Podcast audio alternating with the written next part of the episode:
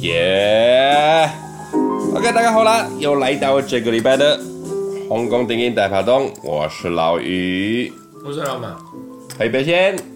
我们今天喝的啤酒啊，昨天买的，今天才喝，喝一手，喝一手了。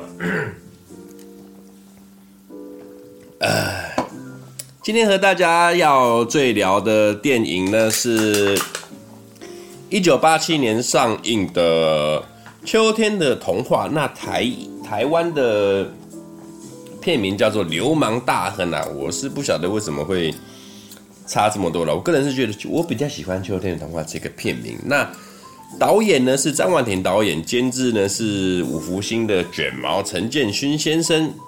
那顺带提，陈建勋先生的女儿陈宁儿，她唱歌非常之好听。这后面再说。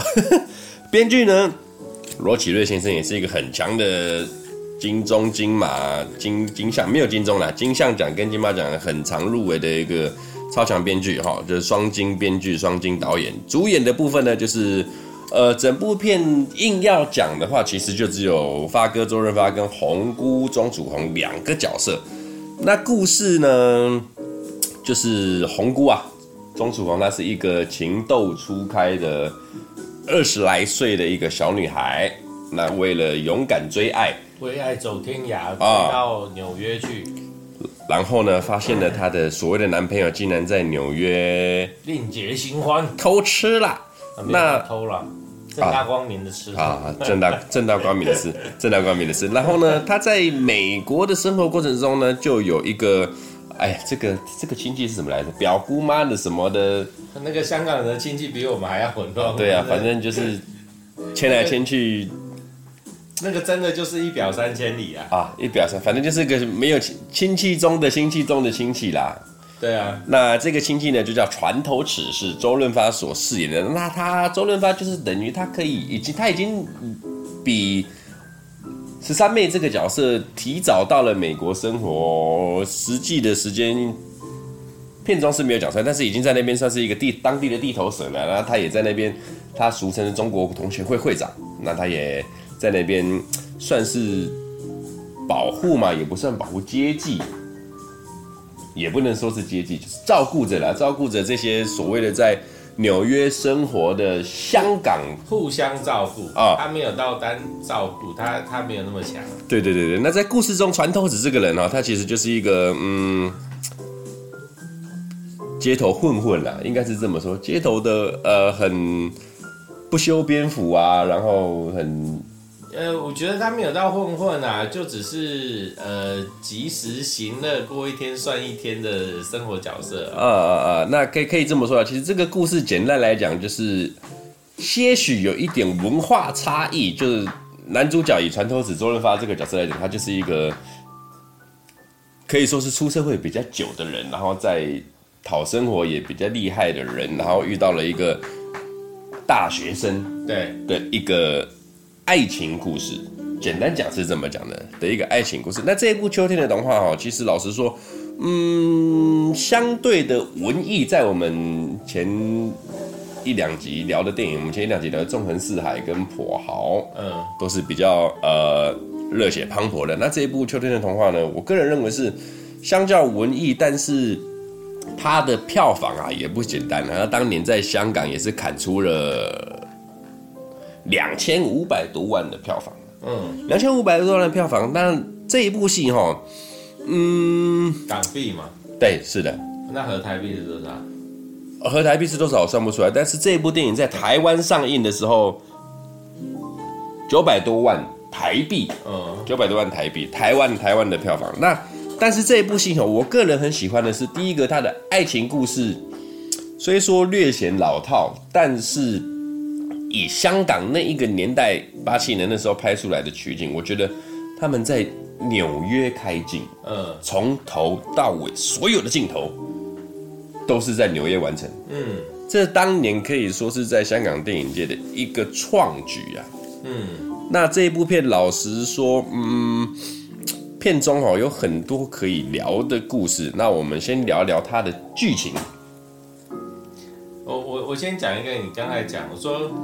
有一点老套嘛，嗯，就是以他们发生，爱情，但是我说真的啦，就是就算看线线下的年轻人，嗯哼，都还是有这样的状况会发生，所以我觉得这种东西它并不会过去，这是人性啊。他们在做那些，比如我们看到后面一些细细节，我们后面讲，但是我真的觉得他一点都不老套。我们觉得他老套，只是为什么这个桥段一直一直一直出现？不管在电影里面，我们年轻的时候，我们现在，我们看到很多身边，他就是一直出现这样的状况。说，嗯，我们看了这么多年了，这么老套的，为什么还一直出现？啊，这就是人性啊！啊，经典啊，就是呃，这就是就是人都会有这样的状态啦，所以有这样的结果，对，所以这个等一下有讲到我们细节再说。但我觉得他不是老套，他不是老套。那呃，其实这一部片吼。它的剧情简单来讲就是一个，呃，我觉得跟《甜蜜蜜》有一点点那么像，就是主轴啦，就是啊，两个人都在异地他乡，嗯哼，然后我们是同一个种族的人，我们互相扶持，互相照顾，嗯哼，他们没有同病相怜，嗯啊，没有同病相怜，因为他们两个老实说是一个非常两极化的人，第一个。年龄差距在戏里面差了十岁，十岁，然后呢，生活经历跟任何的个性种种完全不一样，完全不一样。但是哈，我前两天听到了一个 podcast，我忘记听哪个 podcast，就是，呃，你谁讲的？我到现在我也具体忘记，最近有点失忆。就是两个人会不会契合的话，基本上都是要有非常不同，就是需要得互补啊。呃，某个程度，某个程度，某个程度，某个程度，哦，某个程度。那这一部戏里面可以说是周润发可以船头尺的这个角色，他可以说是比较热情的，然后甚至于比较胡来了。就是他负责，如果说一盘料理里面的话，钟楚红这个角色，他其实就是一个我们讲，譬如说啊，一个炒牛肉，他就是一个牛肉的角色。但是你这一盘牛肉要炒的有灵魂呢，基本上你的沙茶酱、你的搭配的芹菜、菠菜，还是说空心菜什么，甚至你的辣椒，才会造成这一部这个炒牛肉、葱爆牛肉、空心菜炒牛肉的一个经典。那我觉得这个经典就是必须这些火花就来自于周润发的这个感觉。嗯，我我尽力的理解你要说的东西。呃，哦，好像大概，嗯、呃、嗯，我我不知道我理解，对不对？但是我大概有可能知道你大概想要讲什么。我觉得我可能喝的不够多，我我再补一点。没有啦，就是说你一个生活平平白无平淡无奇的生活里面，呃，你需要其他的点火花等等，然后非常异样的东西加入进去，你的生活，哎，你就会觉得就像。钟楚红在戏里面，他一直讲到说，嗯，我觉得我跟这个人生活得很契合，我跟他生活没有压力，我跟他过日子非常的开心。但是，你说他的那个经典台词，嗯，我就跟他不适，我觉得我跟他不适合。但是我跟他不适合的这个情况之下，只是啊，或许我们身份有差，或许我们的年龄有差，嗯，或许我们的什么有差，但是。我明明知道，我跟你在，我跟你的生活是非常的融洽，也不到融洽，就是我不会不开心啦。嗯，就是两个人单纯相处，两个人之间没有任何的问题。但是当你把眼界放大，看到这个人的生活模式、他的背景，然后跟你做比较，你会可能会有一点没有办法跟他。呃，融合在一起，你可能会甚至有点排斥的时候。是啊，这问题就是额外的问题嘛。对，我我很能体会。你很能体会。对，就是有有类似的状况发生。那世界上只有两个人，所以两个人相处的非常好，没有什么问题。嗯。但是当你把什么工作、家庭、朋友这些条件放进来。就就就问题就会很多。啊，就宏观的来讲，对。哦，这么讲我或许有点同意，因为如果说在戏里面，因为你看戏里面从头到尾的整个爱情的铺陈，就是围绕于船头尺跟十三妹，再加上那个 Vincent，嗯，中间，那如果说我们今天打个比方，打个假设哈，在未来船头尺跟十三妹中间又开花结果的话，哎，他们会不会面临到后面他香港家庭的问题，还是任何家人的问题等等之类的？嗯，所以我才刚才才我才说，哇，这个电影断在这断的真好啊！他在一个最美好的想象中断掉了，就就这住了，不要再有任何的。你看他们两个连讲一句话都没有，一个眼神，就一个眼神，因为有可能有的人，好，他们如果说他的镜头再往下，然后那个十三妹往前走，然后他们见了面讲的第一句话，有可能，我我先不设定那句话是什么，有可能那一句话就会打破某一些人的想象，让这个故事就没有那么完美了，嗯哼，就有可能一句话而已，可以。那如果说你再放的更更。往再往后面再再走，就像你说的，好，我们如果看到它开花结果，然后呢，就可能有人觉得这不是最好的结果，或者是他们两个人必须有一个人要妥协才能进入这样的结果。是啊，好，所以他就不够完美，所以我才会觉得他停在那个点超棒，因为那个点停停下来以后，他们有一个一定的结局，但是在每个人的心里面，它都是不同，但是却都完美的结局。是，对。非常的能够体会，其实人生就像一部戏啦。那可能他们这一部戏演到这边就是最好的 ending。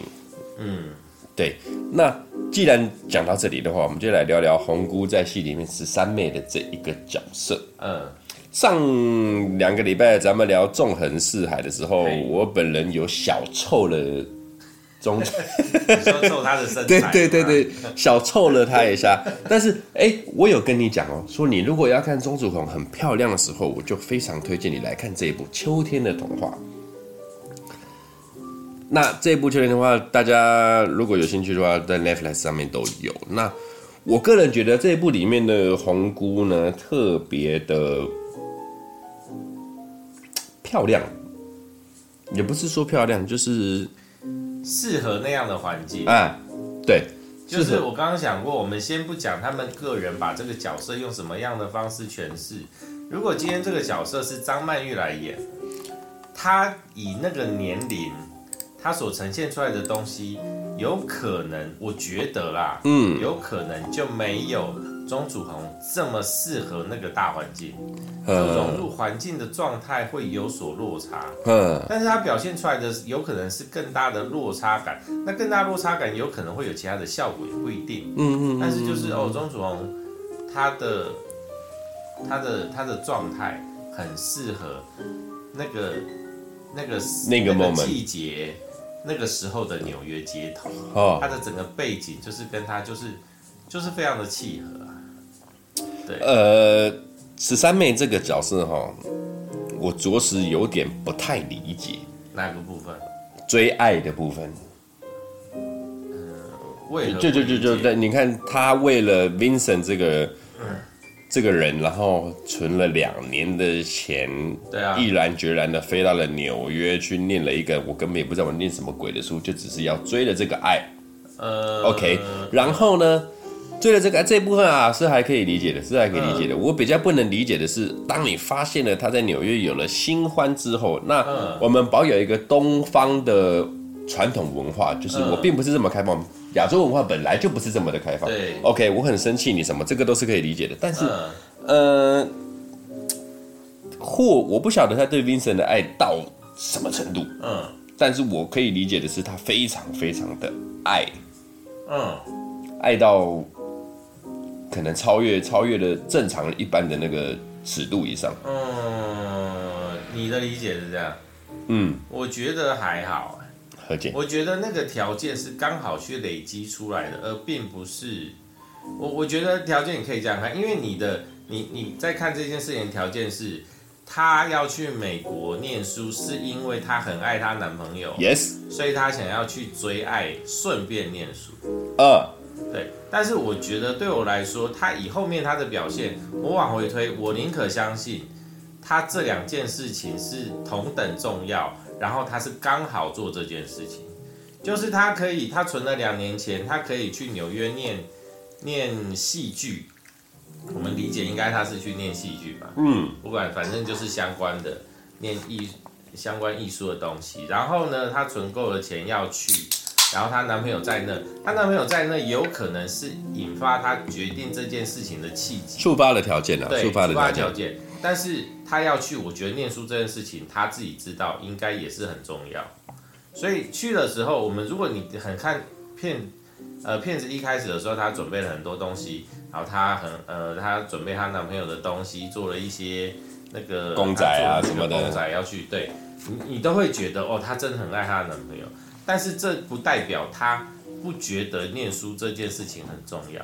为什么会这样讲？因为她去了，然后她男朋友跟她分，呃，她男朋友选择另外一个女人，是这件事情事实上是发生的，对，但是她并没有因此而放弃她念书的这件事情。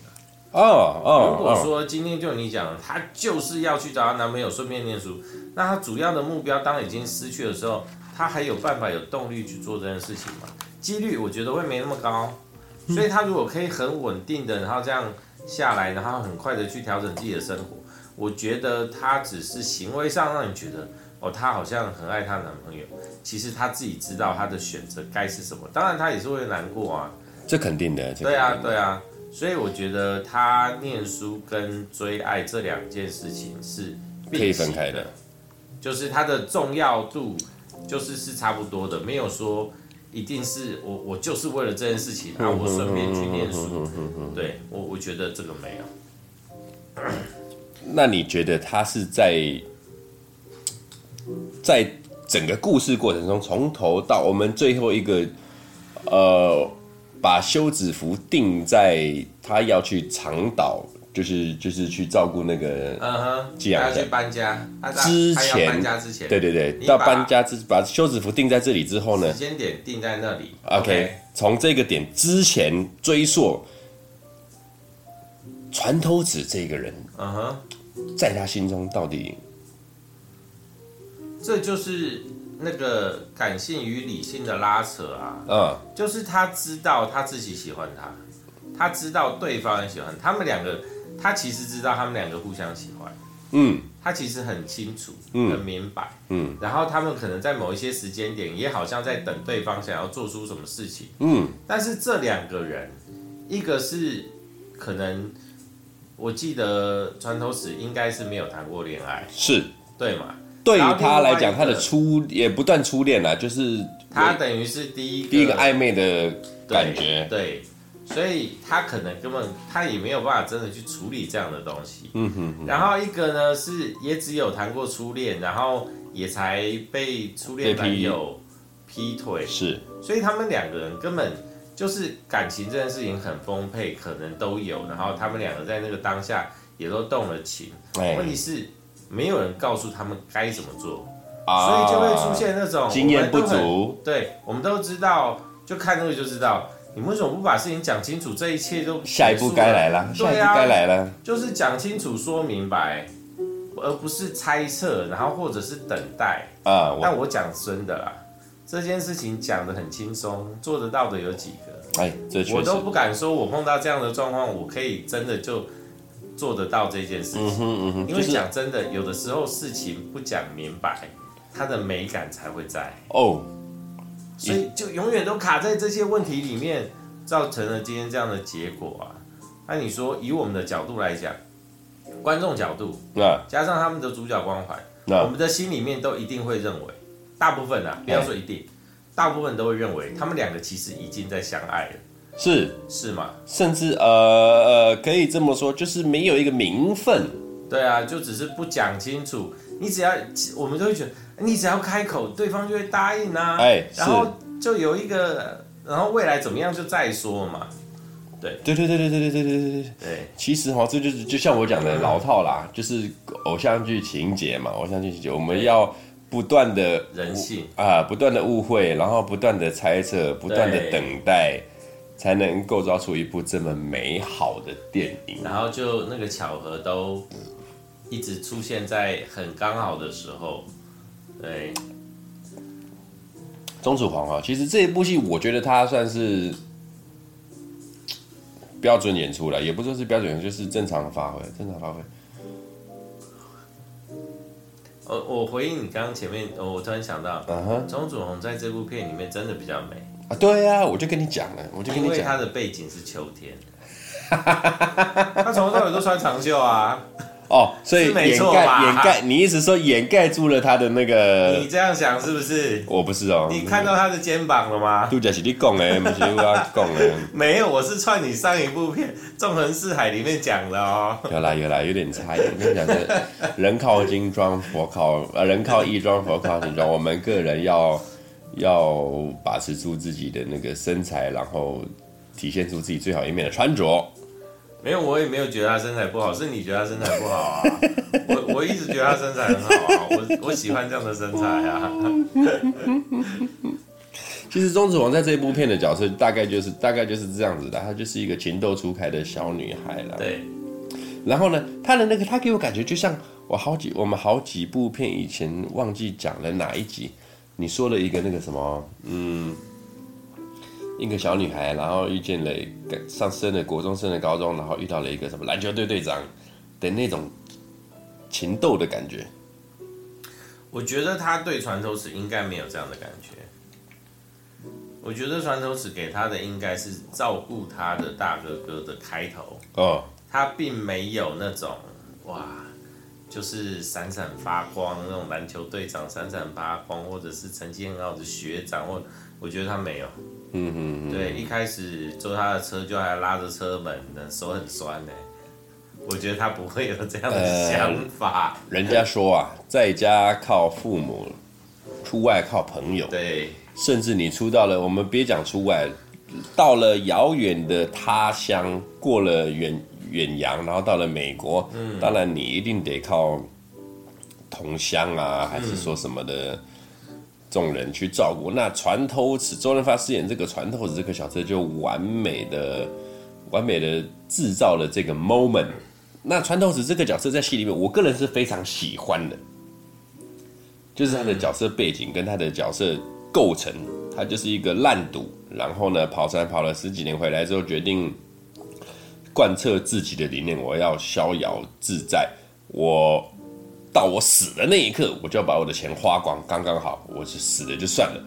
然后呢，我就是一个非常的挺朋友、挺同乡，可能他在纽约生活久了，我就是要帮助我们中国人，帮助我们香港人，这么的一个角色。那呃，这个角色哈，我曾经一直在脑海里面构想，有没有一个人可以去顶替发哥来演这个角色？我到目前为止想不到。就你这个角色，你必须要。嗯，老实说了，我觉得发哥在戏里面是比较喜剧演出。钟镇涛，呃，我觉得不太行，再年轻一点了。但是他的喜剧成分就不到船头子那个角色，因为你要知道船头子这个角色是比较，嗯，拉黑呀，然后钟镇涛那个部分也，我觉得也还行啊。只是我现在在硬套角色，觉得合理的啦。只是其他人，我就嗯，就像他们刚刚前面几个啊，就是就是有编剧有讲嘛，他们曾经找过洪金宝啊、成龙啊、许冠文，对啊，这三个来演这个角色，那个真的就很不合理。没有没有没有，他们找这三个人来演，是因为他们三个是当时的当红当红，但是你就不会以这一个方法下去拍了。对啊，一定是用其他的方法去诠释嘛，我知道啊。那我的意思说，因为我们已经看了这部片，我们当然是以这部片以现在的状态去思考，嗯，所以我我会找一个比较接近的，所以我才会说钟镇涛。嗯，但是其他三个人他的确要改啊，就像刚编剧也讲了，就是如果找成龙来拍，最后那一幕就不拍不出来啊，对啊，那个成龙会跳到海里面去把他救回来什么之类，我觉得哎、欸，这很合理，就是你就靠在成龙身上是科学，对。对所以就是还是要去看角色，然后去设定他整个的状况。呃，应该这么说了，周润发哈，他嗯拍戏，我们绝大部分对他有印象的，要么是英雄片，要么是赌片，要么是反正就是他在爱情片是，他爱情片大部分的输出都是喜剧爱情，喜剧爱情，什么公子多情啊，啊，金装追女仔啊。等等，八星报喜这种的，那我很我个人啊，有一个是那个他一人饰演两角的那部是什么？啊，不是他一人饰演两角。我知道你说那一部，我现在想不起来。就是有一个有钱的公子哥跟一个平凡人，然后啊，就是八星报喜，哦，就是八星报喜，就是八星报喜。另外他们两个互换角色。哎，对对对。然后那部女主角是张艾嘉。哦，对对对，张艾嘉。嗯。所以发哥，我们大部分看到他的爱情片，我个人见解啦，是以喜剧输出较多。那这一部片是相对认真的，就真的比较偏文艺啊，真的比较偏文艺。但是我觉得他在这个戏里面，他从头到尾船头子这个角色，哇，我觉得真的好屌，就是他每一句对白。他每句对白跟从头到尾的那个刻画，譬如说，他们从刚见面之后，从飞机接到十三面这个角色，他就说：“哇，你来，你来美国来独赢啊！” 哎呀，你怎么会来美国独赢呢？为什么要独赢？因为他是一个标准的赌徒，所以我们不能讲输。嗯，就算我知道你来美国读书，我也不讲你读书，你就是讲你独赢，然后讲你，他就是把他的赌徒的一个角色。诠释的很好，而且从头诠释到尾。对，然后包含他的任何的每一个他的生，我觉得船头子的生活方式是我的生活方式，我很喜欢。我觉得我比你彻底啊！啊，你 我，对了对了，他你比我你比我彻底。我今天或许我如果没有结婚的话。所以应该是这么讲。你如果没有结婚，了不起跟我一样而已啊！你怎么可能比我彻底啊？但我非常喜欢这个角色的，我非常喜欢这个角色，尤其是他，嗯、呃，有一个他的生活方式是相当的爽朗的、开心的、乐观。对，乐观。哦、等一下讲他生活方式，我我再讲一个。你你刚刚前面说他是个，虽然他是标准赌徒，但是他不是烂赌的人。是，他今天有多少钱赌多少钱，嗯嗯嗯，输完拍拍屁股走人。对，因为那个对他来说，他只是一个抒发自己的方式，他并没有想说啊，我要翻身或干嘛，没有。他今天赚了多少钱，然后来赌，然后朋友来借，我就朋友需要帮忙，我就帮。两肋插刀。然后我我身上只有两千多，你跟我借两千，我只剩下几百块，我就是赌。赌完就没了。没了，走，好回家。他就只是那种感觉，就是很单纯。他的赌博是他乐趣的来源，嗯哼，他并不会因此而造成任何的困扰跟压力。今天我有钱我就玩玩，明天赚完钱有钱了再来，没有钱我也不会特别说啊我要借钱来赌，没有，就是他就是一个乐观过生活。因为我觉得我觉得相相对合理的，因为你目我们看来戏里面所有的角色，不光放在船头子跟十三妹之间。任何在戏里面所有的华人角色，都是在那边讨生活的啊，大家都很辛苦，在那边打工，餐厅有的自己出来创业，也必须要面对到当地的一些可能黑社会啊什么之间的黑吃黑等等之类的。那在这么艰困的环境生活下的唐人街啊，华人地区，船头子这个角色就是对他们来讲会有一个。英雄光环呢、啊，然后就是一个老大哥、老大哥的角色。那当然，船头子这个名字，这个名字其实是一个有点刁啊。他跑船跑了十几年嘛，回来他的外号叫船头尺。嗯、那船头尺这个意思就是说他要凉水，他要凉水。我们香港话叫蹦水，蹦、嗯、水意思就是说，哎，挡一点，好。挡一千块，当然是挡狼啊，挡狼的意思。原来是这个意思啊。对，其实戏里面有很多的这种谐音梗的部分啊。那当然，你可能要略显懂一点香港文化，你才会懂里面的那个寓意。嗯，懂里面的寓意。但是我觉得周润发在戏里面哈，他这种街头的角色，也不能说是街头啦，就是。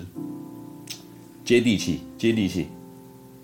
嗯，对，非常想不到一个好的词来形容他的这个。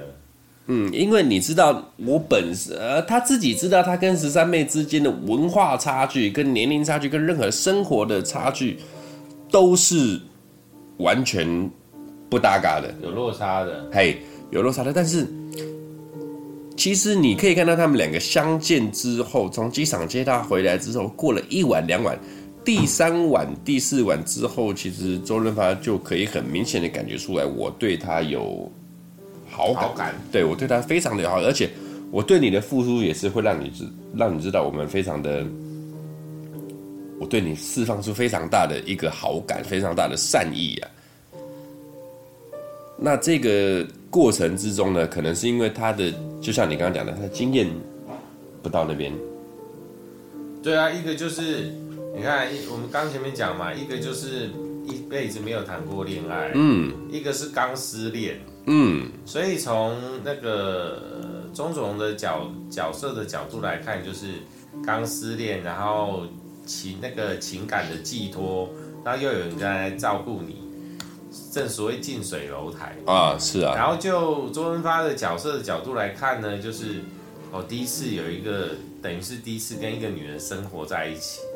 嗯，对啊，这这也是他一辈子可能没有碰过的事情，可能因为他没有谈过恋爱嘛，跑船跑了十几年嘛。对啊，所以两个人都是处在于非常容易动情的状态之下。嗯，先不管合不合理啊，对啊，所以很很自然的就会发生。而且他们的亲戚关系就是，然后香港人说一表八千里嘛，一表三千里，然后也不知道他们到底有没有亲戚关系，就像那个之前刘德华跟张曼玉一样啊，啊是啊，是一样啊，旺角卡门什么对，那不是也是亲戚吗？是啊是啊，对啊，呃他们对亲戚都嗯。反正都不认识。小青啊，没没没没，就是就是就是，我必须要到远地去外地的时候，我就必须想办法去牵一个关系来，哪怕就像你讲的，一表三千里，哪怕是你讲一百一表三千里，但其实这一部片哦，我个人觉得这一部片其实《确认的话》它是也是华经典华语一百部里面的一部电影。你看我们最近这个礼拜一直都在第四十几名呢，我记得我刚我记得是没有排名的，我记得是没有排名。有啊，第四十九名啊！哦、香港电影金像奖协会最佳华语片一百部获奖第四十九名啊！这是二零零五年的事，相当不容易，相当不容易。对，而且哦，我先我们来看看哈、哦，这部片呢在第二十四届的金马奖啊，入围了最佳剧情、最佳导演，然后男女主角双料入围，嗯、原著剧本入围，摄影入围，然后呢，最后只有发哥。发哥获奖，发哥获奖，拿了一个男主角。那在金像奖的部分呢，《秋天的童话》拿到最佳电影，导演有提名，编剧呢得奖了，得奖了啊。然后男女主角有入围，但没有得名。最佳音乐，卢冠廷有得名啊。讲到这个最佳音乐，其实我刚才一直有在思考这个问题。卢冠廷，卢冠廷这个这一个人，你知道是谁吗？呃，我有个朋友，好像啊，有叫卢冠廷。靠腰，呃，卢冠廷他是一个在香港做戏剧啊、电影的配乐，可以说是前无古人后无来者的一个香港配乐。你可以注意到，如果你有细品《秋天的话》，它里面任何的配乐跟整个过场的音乐 OST 等等，你会发现整部电影是很美的，嗯，非常的美，非常适合秋天这个。秋天季节的音乐跟他们的背景，我可能要看第二遍或第三遍，OK，才会注意到他。你之后你可以再去品尝一下。但是我可以跟你讲，卢冠廷这个人，他做了多少脍炙人口的电影配乐？第一个，赌神的配乐，哦，那个，噔噔噔噔噔噔，很常被你来盗用，就是他。再来，第二个他做的第二屌的音乐，就是周星驰的《齐天大圣》《东游记》《西游记》《大话西游》啊，哦，里面那一首歌《一生所爱》，哦，就是他。嗯，那他呢，在香港电影的配乐是相当的一把手，第一把手，但是他的演出也不容忽视哦。嗯，你现在，你现在，你虽然不知道他到底是谁，但是我如果讲出他演的角色，你绝对就知道他是谁了。嗯，他呢，呃，你有没有看过《私家重地》？有啊，《私家重地》里面那个演那个中文老师，那个不是中文老师啊，教那个戏班儿子的那个老师，毛毛的那个。这样讲，OK，没关系。鸡同鸭讲里面那个要偷师的那个星星，小光。鸡同鸭讲里面要偷要偷许冠文烤鸭秘方的那个，哦哦哦哦哦哦哦，就是他啊。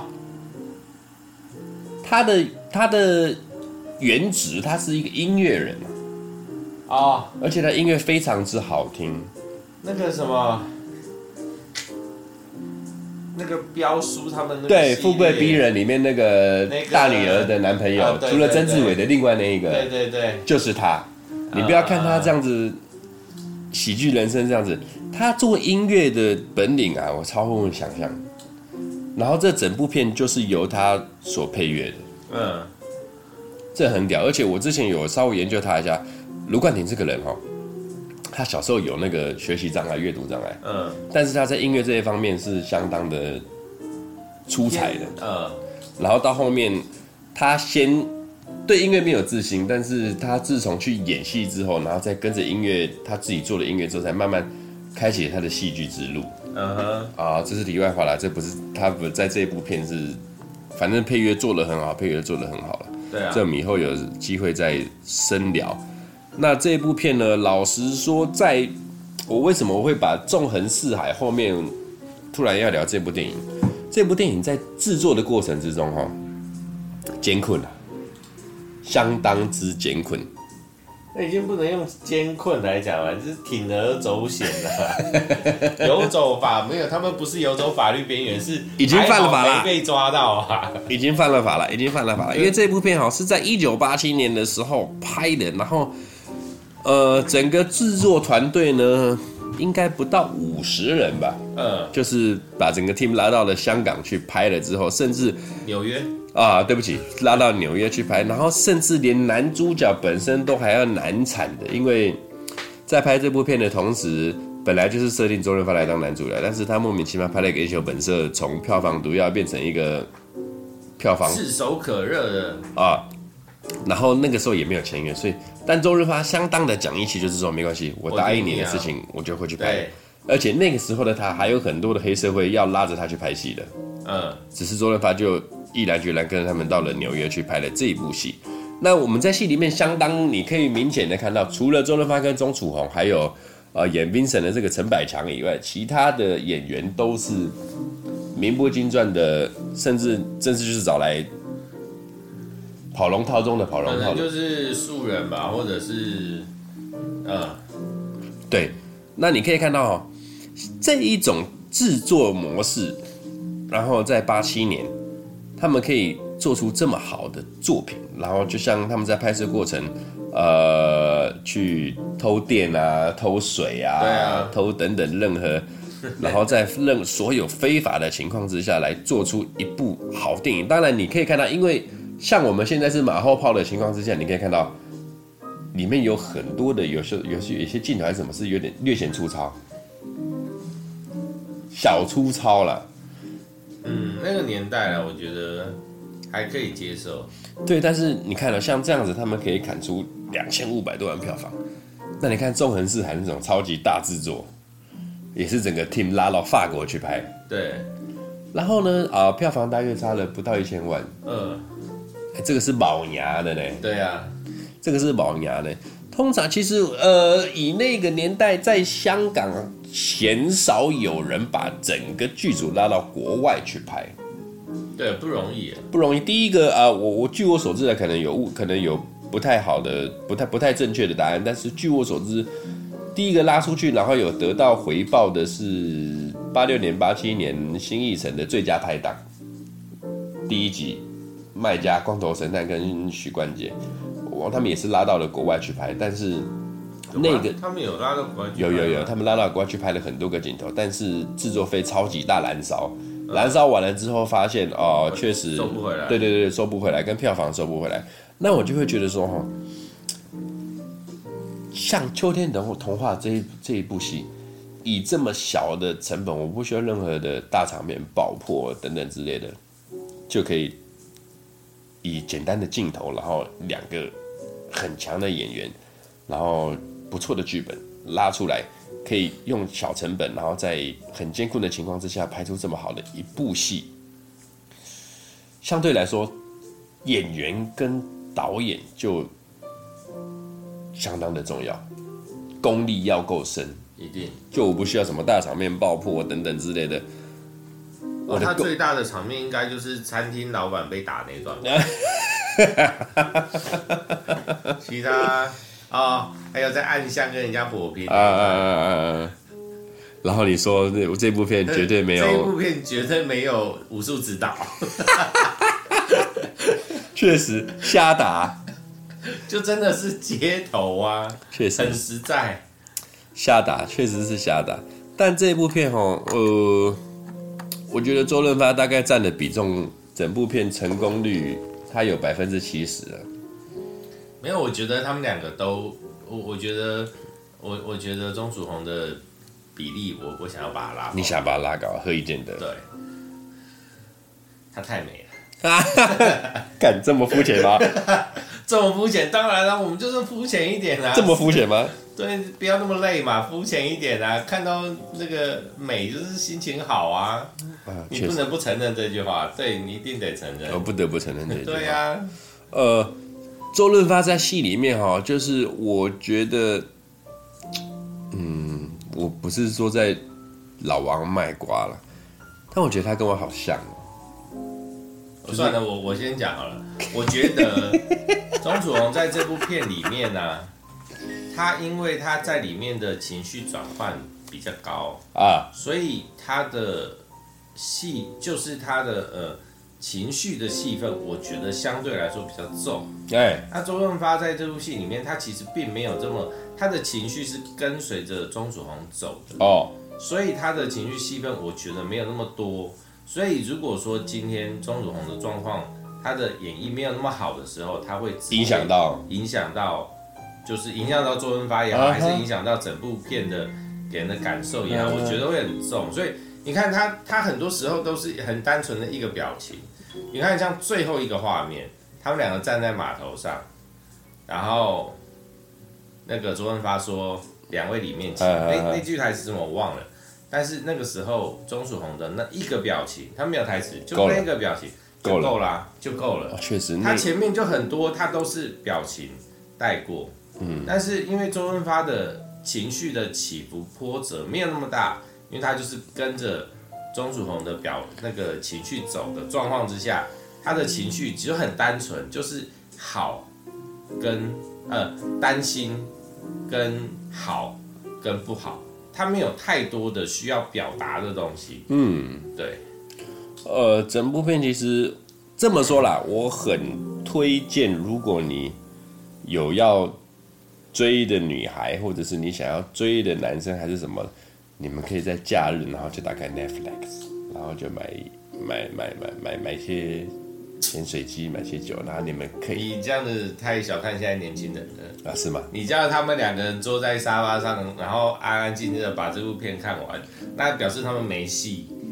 啊，你不需要看完，但是你可以把它作为一个媒介。我不啊，你可以在二十分钟后，你想 do something，你知道，它就是一个开头啦，就是让你们决定你年轻不能留白，然后爱情不要拖拉的一部戏。尤其这部戏最好，就像你刚刚讲的，ending 收的之好。所以我建议你这个要放在约会的后半段啊，约会的后半段，对，把它当成约会的 ending 啊，要前面要该做什么，赶快做一做。其实说真的，很多信哦，我们到现在都可以发现。不管你电影也好，戏剧也好，尤其是在戏剧里面最多发生 ending 收的烂哦，对。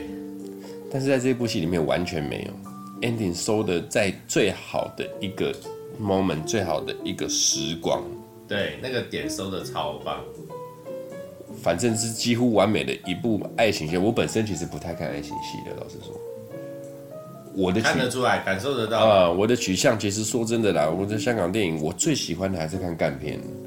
呃嗯，就是以我的爽片干片嗨嗨嗨，以我的取向，但里面喜剧片啊，嘿，里面有一句台词我特别的不到喜欢，但是我印象之深刻，由钟楚红所讲，因为说发哥跑船嘛，船都是跑船。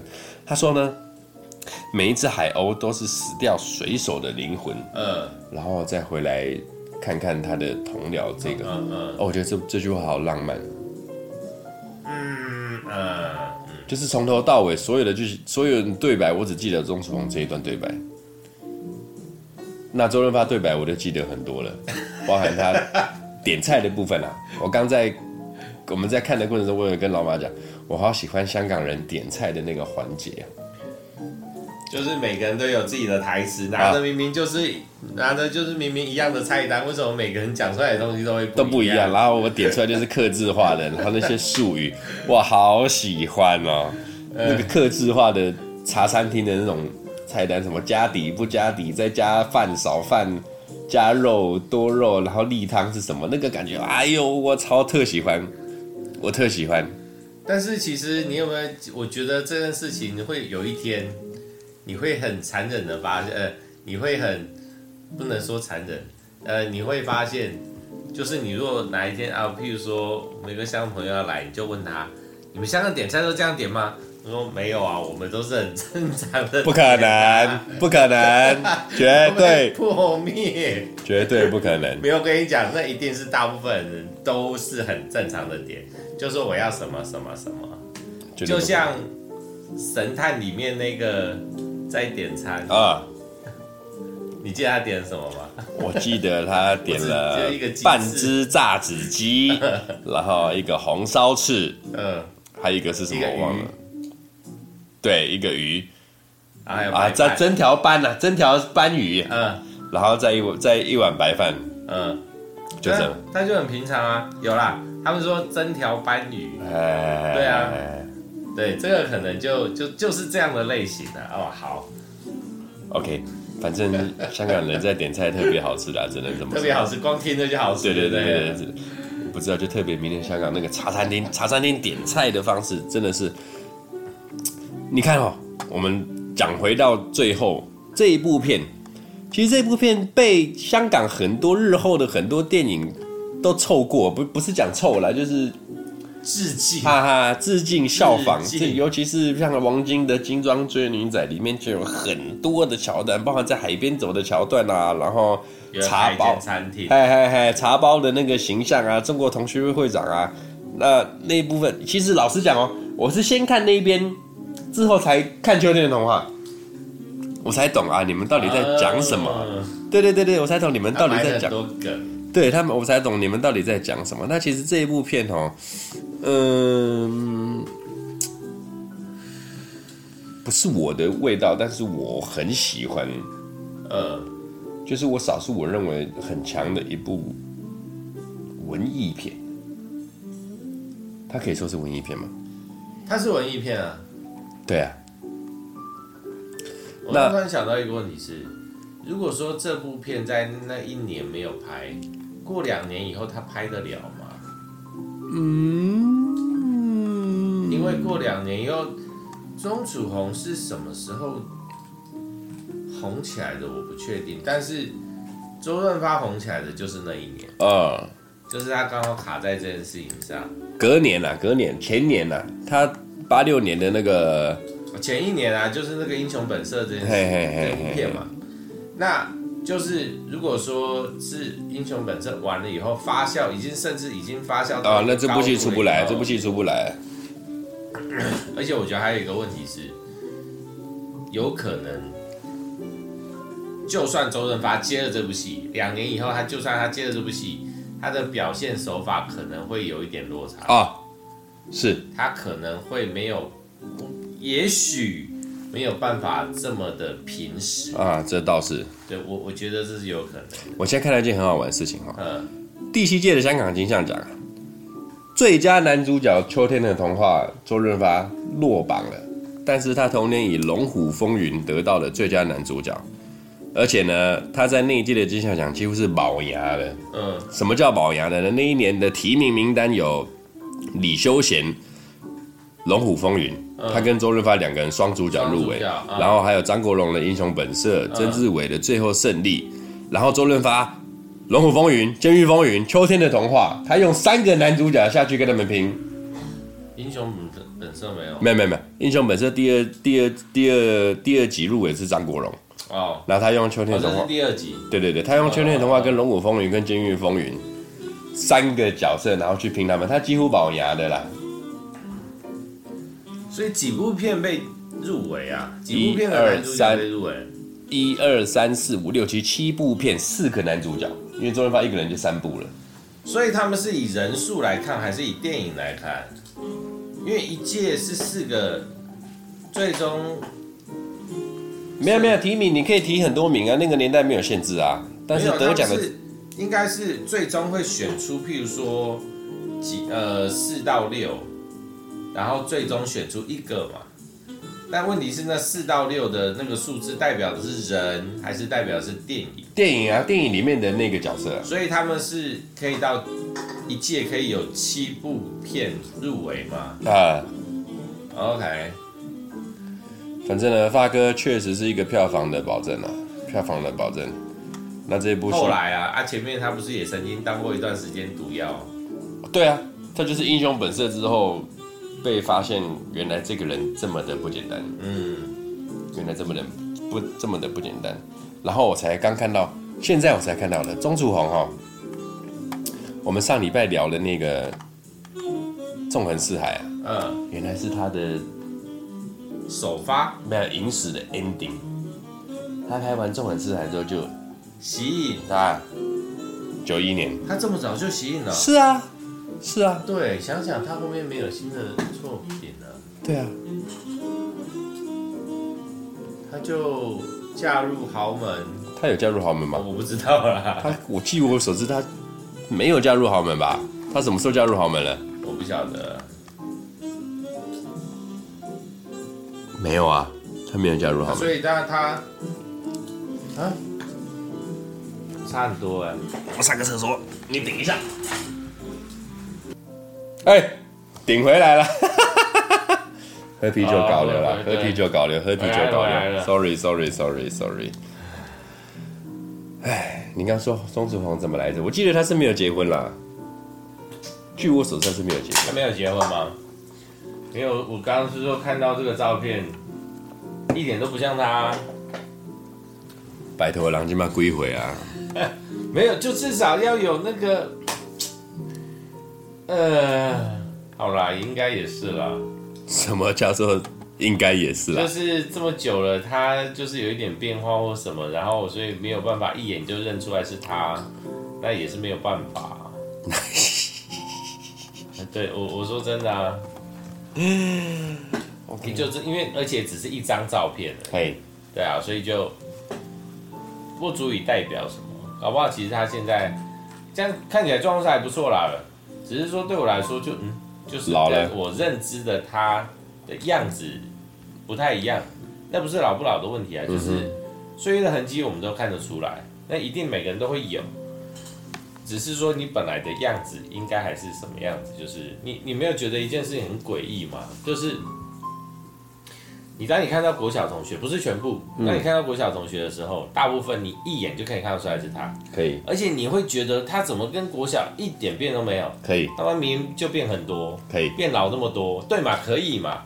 所以那个是我们大脑给我们的认知就是那样，所以我的意思是说，我我们当然跟他跟钟总不认识不熟，那我们就是靠一些作品啊那些，我们的认知他的样子就是那样，我对我来说，所以我就算看到现在的他，我。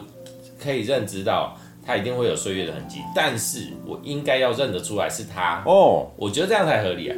但是我看到这照片，我认不出来是他啊。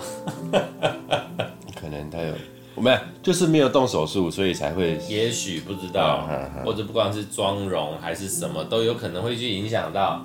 对，但是就，嗯，而且这样才几年？你刚刚说这一部片是九一年啦，拜托三四十年去了，现在都二零二零二三去了呢。九一九，五到二十，他是二零一九年四月出席品牌活动，这张照片二零一九，哎，你说九一九一到一九就二十八年去了，对啊，哇。哇，我觉得每一个角色哈，你都有一个最衬托他的人，我觉得可以跟发哥嘎上男女主角并驾齐驱的。我目前心里面除了钟楚红以外，我想不到第二个人可以跟他尬的，就是就是说你看起来哦，这一对是个很登对的情侣，很登对的角色，很对称的哈哈，平衡的状态，能称上发哥的，真的我到目前想起来只有钟楚红，就是我们可以对戏的。那叫什么名字啊？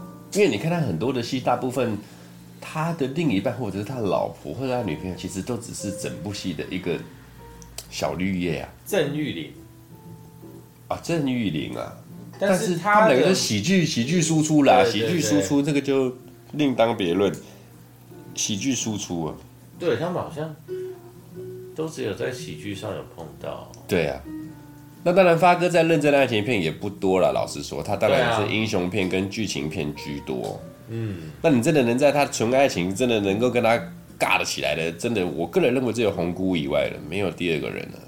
嗯，就一个黄金组合，黄金我们常常都看到很多黄金组合，譬如说刘德华当年的黄金组合，他如果他自己在戏外讲过来，刘德华说他一度以为他会娶关之琳为他的妻子。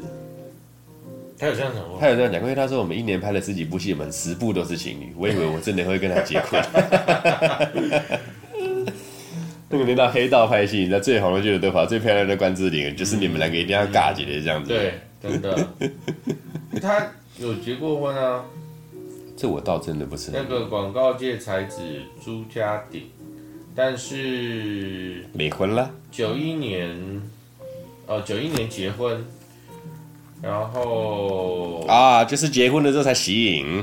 对啊，二零零七年朱家鼎大肠癌病逝。啊，原来如此。他们是协议，婚前协议不生育。哦，所以没有没有小孩。哦，婚前协议不生育，OK 啊，合理。对啊，合理合理。很符合现在的、那个。反正秋天的童话哈，就推荐给你刚说的那个 moment 是什么 moment？我们交往了一段，必须暧昧前吧，暧昧后。哦，暧昧无法突破的时候，赶快我跟你讲，对，可以看一下。啤酒买一手，红酒买一瓶，然后买个卤味，卤味要冷卤哦，绝对不能热卤哦。对。为什么一定不要买啤酒？不要买啤酒。男生如果不喜欢喝红酒，试着练习一下。对，陪着女孩子喝红酒。你在臭我吗？呃，我没有啊，我只是告诉你我的经验啊。我以前也是不喝红酒的啊。基本上哈，我跟你讲，在你那一段期间，如果你们一起看秋天的童话的话，我跟你讲，当晚你们如果没有干嘛的话。没有干嘛，很合理啊。哦哦，要往下一个阶段前进，你干嘛一定要一定要人家干嘛？很累，好不好？他们如果可以在当天讲清楚、说明白就不错了。哦，要人家干嘛？对不起，对不起，真是对不起。谁都要这样赶进度吗？不需要啦。嗯，好了，就那的话，就你们有这个这当做那个那什么杀手锏的底牌底牌啊。在必要的时候再来看这部电影，对对对，平常就就不要看。平常你可以自己看啊，然后再跟对方看的时候，你可以自己去想一下，买一些梗这样。啊，当你与你的暧昧，当你与你的暧昧对象需要进一步突出的时候，非常推荐各位就来。是一个还不错的时候。好，你们如果在一起了，就不要看了啦。OK，不要浪费那个时间。那这礼拜就到这边。咱们下礼拜讲什么？呃，你还没告诉我，我怎么知道？我们现在来选啊，我们现在来选啊。你最近有没有什么？有没有什么那个？那老片你比较熟啊，我这样突然想，我也讲不出来。哎，你不是要讲那个你以前做过的？哦哦，对啊，哦，那。